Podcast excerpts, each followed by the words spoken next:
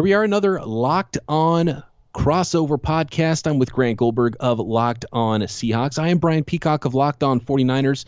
You can find me at BD Peacock on Twitter, of course, lockedon49ers.com. Uh, Grant, how are you doing, man? Tell the tell the listeners where they can find you. Uh, yeah, you can find me at Grant Goldberg on Twitter. You can find the show's Twitter at Locked Seahawks. And uh, yeah, no, we're we're all accessible. You can you know, throw any questions you have over at our Twitter handles, and uh, we'll be sure to uh, to uh, reach back out to you guys. So Niners Seahawks. The, the the first thing I want to get into here with these two teams is it's really funny because coming into the season, and it's it's weird that the 49ers and Seahawks haven't played yet. They're going to play two late season games here against each other. Um, the 49ers were the, the, the team with the hype coming into the season. They were the team that's supposed to na- take the next step, take off. Obviously, Jimmy Garoppolo hurt. That all just got thrown on its ear. The Seahawks was the team that was losing all this talent, uh, that was on the downturn, that was supposed to crumble, and they were supposed to be bottom feeders now. And that, that was sort of the idea. You know, maybe that's oversimplifying things, but that was really what people thought these two teams were doing. And it turns out they are going in those opposite directions, and the Seahawks are now battling again for a playoff spot. Um, my question to you, just first of all, is how is Pete Carroll keeping this thing together with some of the loss of talent? Obviously, the 49ers now have Richard Sherman. Uh, there's the whole Earl Thomas thing, particularly the defensive side of the ball. How is this thing still afloat and still the Seahawks in a, in a position to do big things this year? Well, I think it actually goes back to a little bit what Richard Sherman said that you know it's a little bit more of a college mentality uh, for younger players. You know, it gets stale for some of the veterans, and you know what we've seen is this uh, influx of young talent go into the Seahawks defense, and you know have a, uh, obviously a, lar- a, a way larger role than years past. And so, you know, it's it's still a young, hungry defense, and that's what Pete Carroll thrives with. And then you take a look at the coaching staff and uh, Pete Carroll got his guys in there this offseason. He got Ken Norton Jr. in there as the defensive coordinator, uh, and then you have Brian Schottenheimer uh, running the offense. And so, you know, those are two guys that are going to go through Pete Carroll for everything. It's Pete Carroll's team through and through. And so uh, we're, we're really seeing a product of Carroll and uh, his idea, uh, how they want to play football and uh, you know, obviously losing Earl Thomas changes the way you play defense a little bit. But uh, the way they've held it together, uh, especially with losing all this All Pro, Pro Bowl talent, uh, it, it's been really spectacular to watch. Now, at times it's been a little bit frustrating, and they've been a liability at, at some points in, in some games. But you know, for the most part, they've been a really, really pleasant surprise, and uh, I've had a lot of fun watching them this season. And obviously, like like one of the biggest things you can have in the NFL. It's what we're seeing. Like the days of having just a straight up stud defense and a mediocre quarterback and going all the way and winning a Super Bowl. It's happened quite a few times in history, but it seems like this is the type of league that that's going to start happening less and that less. And it's all about head coach and quarterback. And the Seahawks still have those two guys. What's how's Russell Wilson playing so far through 11 games? You know, I think last year he was getting a little bit more of the notoriety because of the lack of run game that the Seahawks had, and so Russell Wilson accounted for over 80% of the Seahawks' total offense last year, and so he was, you know, put in at the forefront of you know MVP conversations, and you know when they talked about the Seahawks, they talked about Russell Wilson, and that's it. Um, this year it's different. They've got a strong running game and the offense. And so I wouldn't say he's flying under the radar, but he's definitely not getting enough national attention in my mind. Uh, but it's it's it's simple and it's easy to overlook Russell Wilson's stellar play when you got guys like Drew Brees, Patrick Mahomes, Jared Goff, all playing uh, football at an extremely high level. But uh, Russell Wilson's numbers are extremely close to what he did last year. Uh, he's on pace for about 37 touchdowns. Uh, he's only thrown a few picks this year, I think five. And so he's playing tremendous football. He's using his mobility more than he is than he was at the beginning of the year. And so I know i have been super impressed by how consistent Russell Wilson's been. Uh, he still brings that uh, you know, with Russell Wilson, you have a chance in a football game. Like he still brings that to every game. Uh, fourth quarter, you know, whether he can't play football for three quarters, it seems that you know, in the fourth quarter you're going to get a great play from Russell Wilson. Uh, it's it, I don't know if it's law at this point in the universe, but it just always seems to happen. So you know, I've been extremely impressed by Russell Wilson as well. Uh, him and Pete Carroll both. Yeah, and you're talking to a 49ers fan base right now over here on Locked On 49ers, and they know all too well about that magic Russell Wilson. And uh, so uh, I think it's been nice for the 49ers fans not to have to see him so far this year. Now they get to see him twice at the end of a bad season. And so that's uh, it would be nice if the 49ers were able to come away with a win, I think, in this lost season. At least one game against the Seahawks. I think that would make fans feel a lot better. But yeah, I don't know if it's in the cards because I'm looking at Russell Wilson's numbers right now. By the way, you mentioned the five interceptions to 25 touchdowns is such a great ratio. His quarterback rating right now is 112. Yeah, like the dude is playing lights out. He's not getting any credit because of some of the guys that are putting up insane numbers right now in some offenses, like you mentioned. Is this? It might be his best statistical year. I'm looking at the numbers here: 67 percent almost completions. Um, he's playing great. Yeah, and um, like I said, you know, if I, I think if Drew Brees, Patrick Mahomes, Jared Goff aren't playing as well as they are with you know how their team is playing, then Russell Wilson is definitely going to be you know in that conversation for most valuable player. Uh, but yeah, comparing it to last year, I think you know even this year might be a little more impressive uh, just how efficient he's had to be. Um, I think the passing yards that's always been kind of an inflated quarterback stat. Uh, it's never been my favorite, so I always you know carry little weight with that. I know some people might use it you know just for volume and yeah. and to show you know what a quarterback does on a week to week basis, but you know efficiency matters just as much, if not more, to me. And so yeah, Russell Wilson's doing all this at an incredibly efficient pace, and uh, he's just making the correct plays for the Seahawks. Um, it's really nitpicky to. Uh, to look at Russell Wilson's game and say, oh, well, you know, he creates a little more pressure than he needs to, and uh, he misses high a little bit. But, you know, for the most part, you get a spectacular player week in, week out, just makes winning plays. And I think that's what Russell Wilson's all about, just, you know, finding a way to win the game. And when you see the names that get surrounded with him on, offense. The names that are like, you know, Chris Carson comes out of nowhere and he's a starting running back in the NFL, even over the first round pick Rashad Penny. And in the past, it was guys like Doug Baldwin who kind of came out of nowhere. He's like, who's this Doug Baldwin guy? And he just work him like goes goes about his business and and is a really good receiver. And now there's a new guy that's that's popped up that I've noticed a few times, and I'm like, where do you keep finding these guys? David Moore. Tell me a little bit about young wide receiver David Moore. Yeah, David Moore was actually a uh, seventh round draft pick and you know Chris Carson as well. They were both uh, seventh round draft picks, but uh, when when you look at Moore, he he's a guy from East Central University. Uh, he's a second year player. Uh, that sounds the, fake. Yeah, that sounds exactly. like a fake college. yeah, you know, as as players do, you know the the NFL player factory, East Central University. Um, yeah, he just has a knack for making these big plays. Uh, Russell Wilson is a guy that trusts all of his receivers, and I think we see that to a fault sometimes. You know, he gives 50-50 balls to, to guys that maybe shouldn't, but you know, David Moore is a, a bona fide 50-50 ball guy. Uh, you know, I think you know what uh, embodies him as a player is just you know at the right time in the game. You know, he's always coming up big. I think uh, it shows it showed it most in the Seahawks Panthers game last Sunday when uh, the Seahawks were down and, and needed a touchdown. Fourth and three, he creates enough separation, fights off the defender who is probably you know uh, flagged for interference on a good day, uh, and and makes a tough grab, scores a touchdown for the Seahawks. And so you know, he's he's a guy that maybe doesn't have the the gaudy numbers, the uh, the big receiving yards, but uh, he catches touchdowns, he makes plays at big moments in the game, and uh, it's been a really welcome addition. I think when you uh, take out Brandon Marshall from the Seahawks offense and you plug in David Moore, it's it's really just night and day. Uh, I mean, they're two players at, at different points in their career, but uh, just in, in terms of fit for the offense and and uh, earning that trust from Russell Wilson and deserving that trust, I think uh, it's two different cases. But David Moore has been really tremendous as a third receiver for the Seahawks this year. Uh, one more quick question about the Seahawks offense before we take a break here. Um, Rashad Penny's first round running back.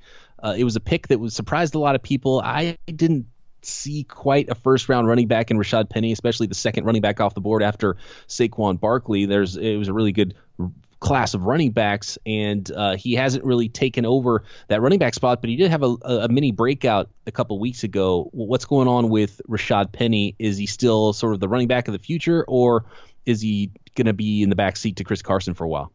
I I think as as long as Chris Carson's playing well, it's it's Carson's job to lose. I they definitely wanted to get Penny more involved. You saw that um, a little bit before the Chargers game. John Schneider, the GM, talked about how they wanted to get Penny involved, and so he's kind of taken over that second running back role ahead of Mike Davis. Uh, he's won that out.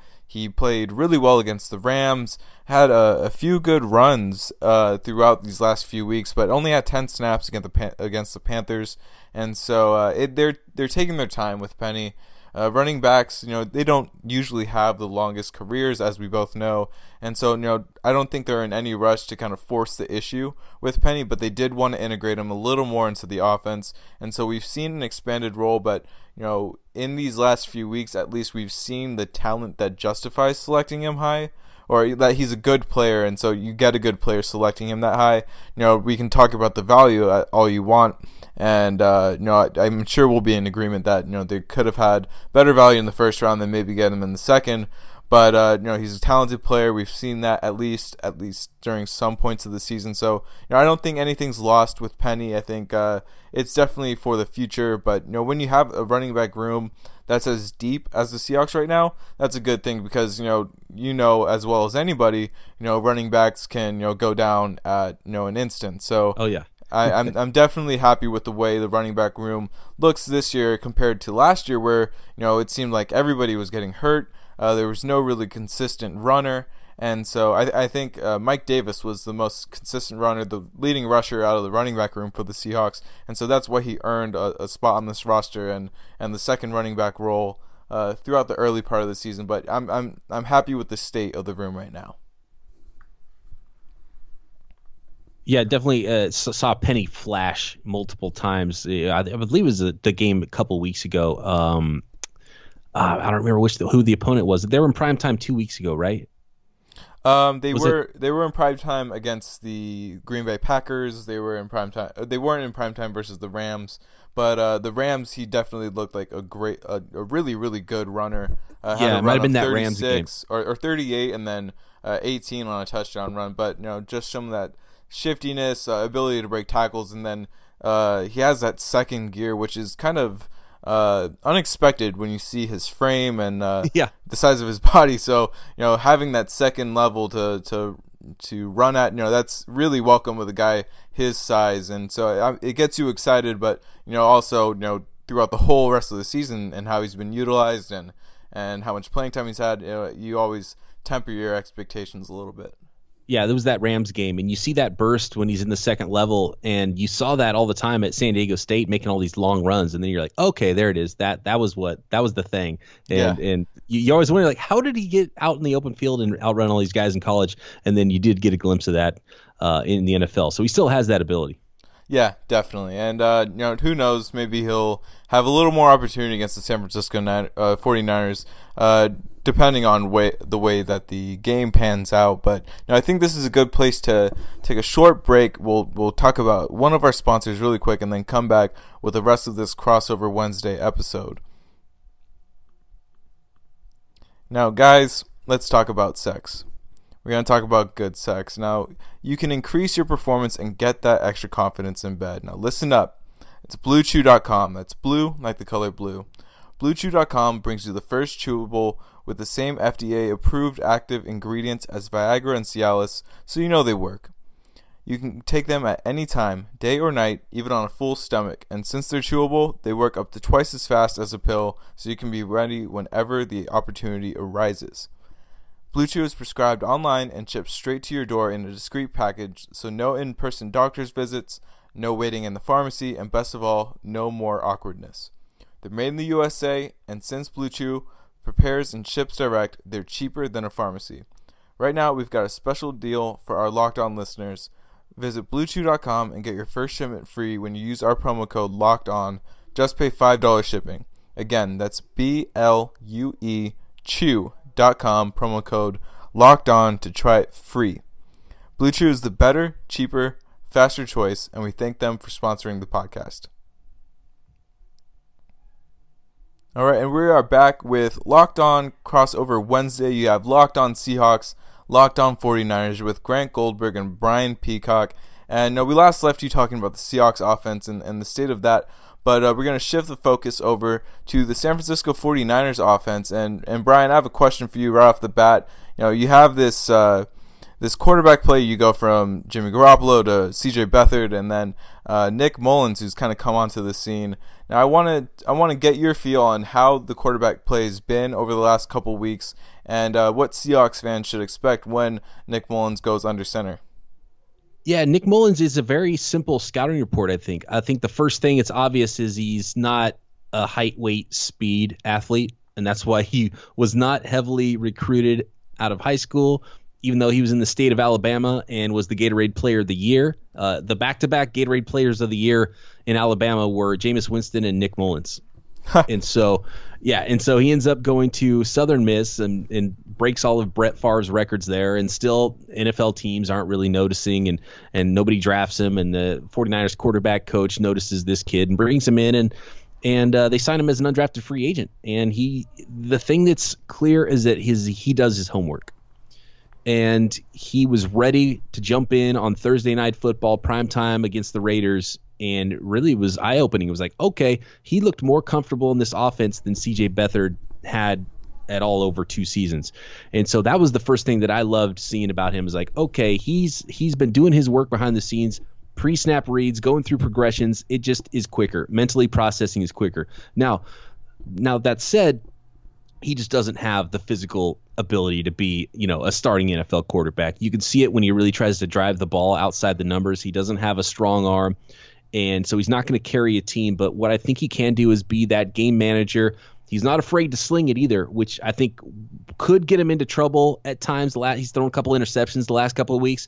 I, I could see one of those disastrous games coming down the stretch here for the 49ers where Mullens tries to do too much because he's not afraid to sling it and throws like three or four picks or something like that. But generally, anticipation, he gets the ball out on time, and he can. He we've seen a few plays. There was that one to George Kittle a few weeks ago where Kittle made a one-handed catch in between three defenders and then took it 70 yards. And that was a crazy throw under pressure to fit it in a tight window. He's not afraid to let it go, and he can he can make some tight window throws, especially in the middle of the field when he doesn't have to really uh, get his get everything into a throw. But um, I've loved what I've seen from Nick Mullens, and I think he earned this spot over CJ Beathard. So now it's battle to see who's going to be that long term backup to Jimmy Garoppolo, because obviously the 49ers don't want either one of those quarterbacks playing, right? Uh, but they're forced to right now. But uh, I like a lot what I've seen from Nick Mullens, just competitive. And uh, a stat I saw today actually, it's it's uh, from Pro Football Focus about uh, sacks that are that they gave to the quarterbacks. They're basically like this this sack was the quarterback's fault, and Jimmy Garoppolo had three. Um, CJ Beathard had a few, zero for Nick Mullens. So that shows you he gets the ball out on time, he gets the ball out on quick, and you can really you can really see that in the 49ers offense. The offense started moving a lot better despite his uh, lack of physical ability once he jumped in there. So I think that's why he's earned the spot. And he didn't play great against the Bucs last week, but you know there was the Reuben Foster stuff hanging over the team's head, and of course they never play well on those East Coast 10 a.m. trips. So uh, we'll see if they staying on the West Coast here will help, and uh, they've got that Reuben Foster stuff behind them. But I've liked a lot of what I've seen from Nick Mullens, despite his lack of physical ability. Uh, pre-snap reads, post-snap reads, he's a competent quarterback, and I think he's got a chance to stick in the league for a little while as a backup. Yeah, no, you uh, you find yourself as an NFL team, uh, you never want your quarterback to go down, but when you can find that sturdy option as a backup, you know, the, the game manager type, like you've been saying, uh, that's always a welcome thing. Uh, I think you know when you find maybe like a Josh McCown type to back up your quarterback, you know I think you're in good shape when you talk about your quarterback room. And so yeah, that was that was a great great scouting report on Nick Mullens, and I I definitely learned a lot hearing about him. Uh, and there's some there's some opportunities for him to exploit uh, maybe a little further down the field uh, towards Tedric Thompson's area. but uh, you know, you, you said you talked about Reuben Foster, and I think you know uh, it's it's never uh, a comfortable conversation for a lot of people to have about uh, uh, arrests, you know, featuring domestic violence and, and things of that nature. But you know, I, I think it's warranted that we do talk about uh, Reuben Foster and how it changes the outlook of this San Francisco 49ers defense. Yeah, and it's such a uh, such a bizarre situation with Reuben Foster because he's his personality when you see him in interviews and everyone seems to love him and the team really was attracted to his personality in the draft because when you talk to him, he's got a smile on his face and you're like, well, this guy can't be all that bad. And he just continually makes bad decisions when he's away from the team and even at the team hotel, which I think was really the final straw with why the 49ers, uh, they didn't care about, oh, is he guilty of this thing? It was like, dude, you're getting arrested at the team hotel. You got to go. And so I think that was really the final straw for John Lynch and Kyle Shanahan and uh, Lynch talking about protecting the team, and, and he's not doing that. But, uh, and actually, a, a friend of mine was asking about Reuben Foster, and I was like, do you remember the 1990s movie Encino Man.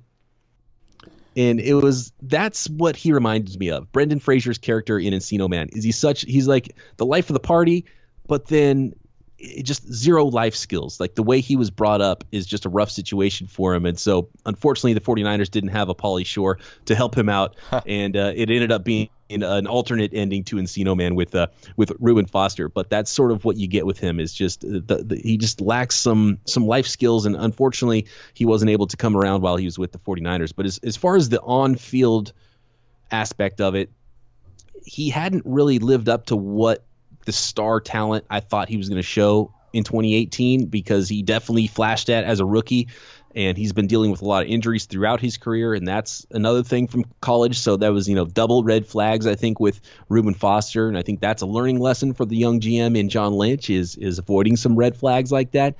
And so with the injuries and the off-field stuff he really never had an opportunity to be the star linebacker I think the 49ers thought he was going to be. And instead, the 49ers have a young budding star linebacker in Fred Warner that they drafted in the third round this year. So the emergence of Fred Warner being that middle linebacker, and they've put the green dot helmet, put the green dot on his helmet from day one, and he's been able to uh, really, I think, ease that pain of losing Reuben Foster now because they still have a really good young linebacker. Maybe he doesn't have quite the level of upside that Reuben Foster might have had, but they got a really solid, solid long-term starter in Fred Warner, and Pro Football Focus just had an article about how good he's played as a rookie. So that really eases the pain there. And so now the 49ers have to figure out what they're going to do with Malcolm Smith long term, and, and Malcolm Smith's going to be the guy next to Reuben or next to uh, Fred Warner the rest of this year, and then the Niners are going to have to either go into free agency or the draft and probably try to find somebody uh, that is better than Malcolm Smith to play that weak side linebacker spot long term. Yeah, um, Malcolm Smith is a guy that Seahawks fans are obviously familiar with. Uh, there's some happy memories, and then uh, if if Seahawks fans, you know, don't put the rose-colored glasses on, you know, a lot of his tenure was just really inconsistent play. Uh, he'd flash it sometimes. Uh, in that Super Bowl run in 2013, going into 2014, uh, Smith played, you know, out of his mind in the second half of the season, leading up to the playoffs and through it. But uh, the rest of his tenure was just super up and down. Uh, you never got the same player week in and week out. So, yeah, definitely, if I'm a 49ers fan, I'm looking to uh, get a little bit more of a consistent option right there. And, and since I'm talking about uh, guys Seahawks ties on the Niners, uh, how's Cassius Marsh doing for the 49ers? I, am sure Seahawks fans would appreciate getting a little uh, check in on him. Yeah, um, I've kind of crushed Cassius Marsh on this podcast numerous times, not because of him as the player, and it's not his fault. It's that he's been put in this position, and the, the 49ers, I can't remember if it was John Lynch or Kyle Shanahan now. I think it was Shanahan, had a quote after the 49ers didn't draft an edge rusher like everybody in the world thought they were going to do. And he's like, hey, you got to be pretty good to beat out Cassius Marsh. And uh, 49ers fans sort of looked at each other like, wait, what? Are we talking about the same journeyman, like rotational guy here? And so, I mean, he's been exactly what you thought Cassius Marsh would be. And he, he's he's a fine player, and uh, he's had a couple sacks this year, and he does the karate kick celebration. And I kind of shake my head every time, but it's like, you know, uh, he's not the impact edge rusher that he's being asked to be as really the number one edge guy on passing downs. So it's been a huge disappointment that he's the guy that's been tasked with that job, but really what he should be it would be a fine player is a guy who comes in and is a rotational guy and plays a little bit of defensive end for you. But aside from that, he's been pretty much what you would expect from from Cassius Marsh, and and definitely not a guy that you dislike or a guy that you don't want on the team. He's just been asked to do more than he's capable of. Yeah, uh, I, I, and he was never that in Seattle. He was never the guy, uh, and and I'm sure you know you were implying this like uh, that that was never his role anywhere else. This is the first time that he's been asked to do something like this, and so you know it's it's just not a role that fits him. Maybe at this point in his career, maybe ever. Uh, but yeah, in Seattle, he's a fine player. Like you were just saying, uh, he has to come in rotationally. Uh, he contributed on special teams, which you know Pete Carroll always loves. But uh, yeah, it's, it's, nice to get an update on uh, some former players, and you know I'd be remiss if I didn't mention one guy who uh, Seahawks fans love. Uh, I'm I'm still upset he's not with the team. But uh, Richard Sherman, uh, he's a fan favorite. You know, wherever he goes, uh, it's it's still weird to see him in that in those Niners colors. But I, I'm I'm wondering what's your opinion of him this year, especially coming off this Achilles injury. Yeah, and it's going to be funny that this is finally his first time back and playing against his old team. And he was public enemy number one because, as much as the team that he's on loves him, the team that he's playing against hates him, you know, and that's what he was like the guy 49ers fans I think at first were like I can't I don't know if I can get behind this. But Richard Sherman very quickly turned people around and and changed people's opinions about him and uh, he's definitely a step slower. That's for sure. So he might be more susceptible for some big plays than he had been in the past, but teams still aren't trying him because he has that reputation and he still is a really smart player, and I've really appreciated watching him just run routes for guys. Like he really understands route combinations, understands what offenses are trying to do.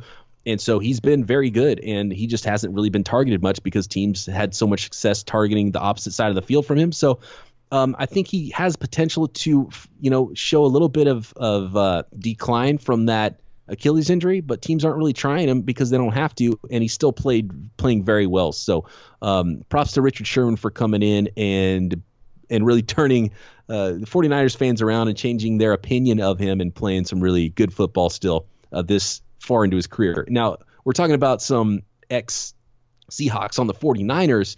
And uh, I'm wondering if there might at some point be more. I think we got to take a little break here, and then I want to I want to drill you about a few more things. Okay, here we are back with another Wednesday crossover episode. Brian Peacock here of Locked On 49ers. I'm with Grant Goldberg of Locked On Seahawks. Uh, last we saw Earl Thomas, he was being carted off the field, flipping the bird back toward, I don't think the sideline of, or maybe the front office. I don't know where that bird was headed, but um, what are the thought like? All right, there's so there's multiple things I want to ask you about with the with the defense of the Seahawks. First of all, how are they playing so well without all these guys we talked about have they have they ditched the old cover three scheme a little bit and started playing different because they have different pieces or are they still playing that same scheme as they always were without earl thomas and richard sherman uh, it's it's it's a little bit of a different scheme. Uh, you, you see a little more cover two, uh, you know Tampa two sometimes, but uh, you know it's all anchored around Bobby Wagner. Uh, he's at the center of the defense, and I think he's allowed um, the defense to play like a, a little bit in the sense that Earl Thomas allows the defense to play a little more fast and loose because they had that point of security on the field. The point of security has just changed. Uh, it went from you know in deep center field to uh, let's just say second base. We're going to stay on uh, baseball terms, but uh, Bobby Wagner's been this just uh, he's just been incredible. He's been Bobby Wagner for the Seahawks defense, and, and that's what you need uh, when you have so much change and so much turnover in a defense. Uh, just that, that point in which you can rally around uh, is really helpful. Uh, granted, you know the defense has done a good job in drafting some cornerbacks and Shaquill Griffin and Tre Flowers, who's been a great surprise for the Seahawks this year. Um, now you have you know a, you you still have a good defense. You just don't have the names. Uh, Bradley McDougald's been lights out for the Seahawks at strong safety. Uh, he's been playing really well since since last year when Kam Chancellor went down, and so uh, you know you have playmakers at every level of the defense. You have Frank Clark and Jarran Reed at the at the defensive line. You have Bobby Wagner and and hopefully a KJ Wright that's healthy uh, linebacker spot, and then Uh, you have Bradley McDougald holding things down the secondary.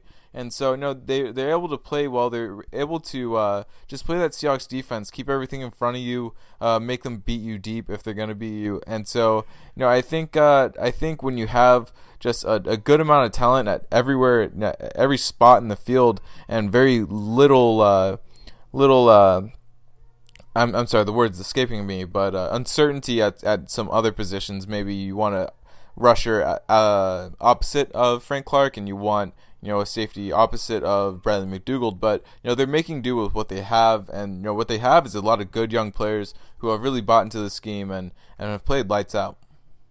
Yeah, that's so key in replacing the talent when you lose some names like that. And just because you might not recognize the names doesn't mean those guys haven't developed and, and play ready to go. And I think 49ers fans are having a rough time with Robert Saleh's scheme, former coach with the Seahawks and the the development. And so that's one of the big things that uh, I was surprised about and seeing the Seahawks play without these big names and seeing the 49ers defense sort of stall out and not take that next step and develop. And I think they just need more talent, maybe more time together will really help. And I think a lot of 49ers fans are kind of eyeballing. They're like, well, we already got Richard Sherman. Let's just complete the LOB part two and bring Earl Thomas in next year because if we can't develop or draft a free safety, you might as well just get the prototype for this scheme. So that's where 49ers fans are, out, are at right now, uh, eyeballing eyeballing that situation. Just uh, maybe a little bit more salt in the wound for for Seahawks fans if the 49ers are able to pull that off too. Oh man, that'd be a nightmare. Uh, but yeah, that that bird was directed towards uh, the Seahawks sideline. You know who it was directed towards, I'm not sure, but uh, you uh, you look at the situations all around the league when it comes to guys holding out and, and wanting some job security uh, and security financially. Uh, Le'Veon Bell is a, a, great example, and you know that's what Earl Thomas feared. He feared getting hurt and, and risking this opportunity to uh, put his skills on display once again to kind of earn this next contract. I still think the Seahawks should have gave him that that uh, contract extension, and maybe uh, if he's in camp and uh, he's with the team longer, then maybe that doesn't shake out the way it shook out. But you know, it it's the way it happened, the way the cookie crumbled. But I think that Earl Thomas, wherever he lands, you know, I, I think it's really unlikely at this point that he comes back to the Seahawks. Uh, wherever he lands, he's going to be a great player. Um, we've seen him come back from this injury once before, and um, it's it's not a matter of if he comes back, you know, and, and, and plays like Earl Thomas, but uh, when he comes back from this injury. So, you know, if 49ers got his, got their hands on him, uh, that's yeah, it's it's gonna allow their scheme just to absolutely take off uh, having that security blanket, that sense of security with Earl Thomas on the field, uh, there's it's second to none. Um, you know, when you talk about secondary, uh, it allows everybody to play just a lot more loose. Like I was saying with Bobby Wagner in the middle of the field, uh, it, it, just allows everybody to play free and uh, not carefree, but you know, just not having to worry about over the top as much because you have this generational talent at safety. So you know, I'm I was gutted for Earl Thomas as a player, as you know, as a fan. Uh, so I just I hope he lands somewhere where he can succeed, and uh, the Seahawks don't have to see him all too much. yes, somewhere where he can seed that's succeed that's not San Francisco, right? Right. Yeah. Just you know, put him put him in the AFC. Maybe I don't know. Kansas City was you know in trade talks for him, so it, him going to Kansas City would probably be a cheat code and uh, allow them to build yeah. their defense oh. around him. That would just be uh, some of the whole rest of the league would just kind of put their hand, uh, their face in their hands and, and kind of question why they're going to try. yeah, exactly. And there, you know, there's some talk about him going back to Texas, and and maybe the Dallas Cowboys would be eyeballing him, and Kris Richard over there. Actually, that's something. I, I think we have a little bit of time here to talk about this. So, Kris Richard, former defensive backs coach and defensive coordinator with the Seahawks, um, a lot of 49ers fans are thinking, okay, maybe maybe the 49ers didn't hire the right former assistant from the Seahawks and seeing what's going on with the Cowboys defensive backfield and how good they've played this year uh, with Kris Richard coaching over there and thinking, well, maybe they need to go that route and and and try to hire someone like that to come in and play defensive coordinator for the 49ers and still keep the same scheme because the scheme is sound. Maybe they're not getting coached up just just right. Um, what what is your take and your angle on Kris Richard as a coach and what happened with him and his short-lived tenure as defensive coordinator after he was so great and instrumental in the Legion of Boom? Uh, yeah, no, he was uh, a guy that everybody loved in Seattle. Uh, all the players loved him. Uh, he was like you said, defensive backs guy. So you know when your whole team rallies around that position group, you know the defense is going to succeed. Now he was a little more uh, happy to blitz more than uh, Dan Quinn or uh, Gus Bradley was a little little like Kris Richard in that sense. But uh, you know you had this you know defense that you know had this swagger, and you know when they stepped on the field, like everybody felt it. You know, and and you can make the argument that the Seahawks defense was going to look good regardless of the defensive coordinator. But uh, his schemes were good. You know, the amount of blitzing was good. Uh, but you want you want your defensive coordinator to take chances and be aggressive, and I think Kris Richard did a good job of balancing that. And uh, I've been happy to see him succeed in Dallas. Um, I know the Cowboys aren't, you know, everybody's favorite team, but uh, you know, seeing a guy get his opportunity again after losing it in Seattle, uh, I was I was really happy to see the way that he's turned around the defense in Dallas, and uh, has been you know instrumental in getting Dallas to where they're at, you know, leading their division, and uh, really the defense is what is keeping this this uh, Dallas team winning on the road. You know, that's what you need going into these road games, and uh, that's what we've seen out of the Cowboys. So now I've been super impressed by him uh, as the Cowboys DC. Yeah, absolutely. And so um, another, I mean, at some point the 49ers got to stop just poaching uh, Seahawks leftovers, and it hasn't really worked out that great so far too. So that's maybe another reason why. But uh, maybe a little extra bit of uh, fuel to the fire of this I think you know it's not what it once was as far as Seahawks versus 49ers. Obviously, when they were really good and it was Harbaugh and Carroll, but uh, there's still a lot of those same feelings that have uh, that have carried on, even though it's not as, as, at least from the 49ers standpoint, not holding up their end of the bargain as being as competitive uh, in these matchups. But I'm looking forward to it. It's going to be a really cool contest. Uh, what kind of a prediction you got here for Sunday? Yeah, it's uh, it's Sunday Sunday afternoon, not Sunday night anymore because it got flexed out of Sunday night yeah. football, and, and rightfully so. But uh, I, I think the Seahawks are going to be able to take this game. Uh, I think it's going to be a little more comfortable than the Seahawks' past couple matchups. Uh, you know, coming off of the Panthers win, coming off the Packers win. Uh, I think uh, you know, obviously you can never sleep on an opponent in the National Football League. Uh, nothing's ever given, and uh, who knows? The 49ers are are going to play up because it's a division matchup and like you said you know it would be nice to you know get a win over somebody that's in your division uh, but you know that said I do think the Seahawks win and it's probably by a score of maybe 24 to 10. Uh, there's never really a moment that the Seahawks have to really sweat it out through the game, but uh, the 49ers do put some points on the board. They they make it interesting at you know a couple points, but I think the Seahawks win a little bit comfortably. No, I'm right. I'm right there with you. Yeah, I think you nailed it. Uh, I, I can't really. And looking at the games down the stretch, if the 49ers can beat the Giants and the Bucs, it's going to be really hard to predict any wins for the 49ers going forward and the Seahawks are playing good football right now so definitely this is not going to be one of those and the Seahawks are favored by 10 and a half and I think that's the reason why and um, against the spread maybe the 49ers can keep it close within double digits but yeah I, I think it's going to be a pretty easy Seahawks win I'm with you yeah, but no, it's it's always fun, like you said, to see Seahawks and 49ers take the field.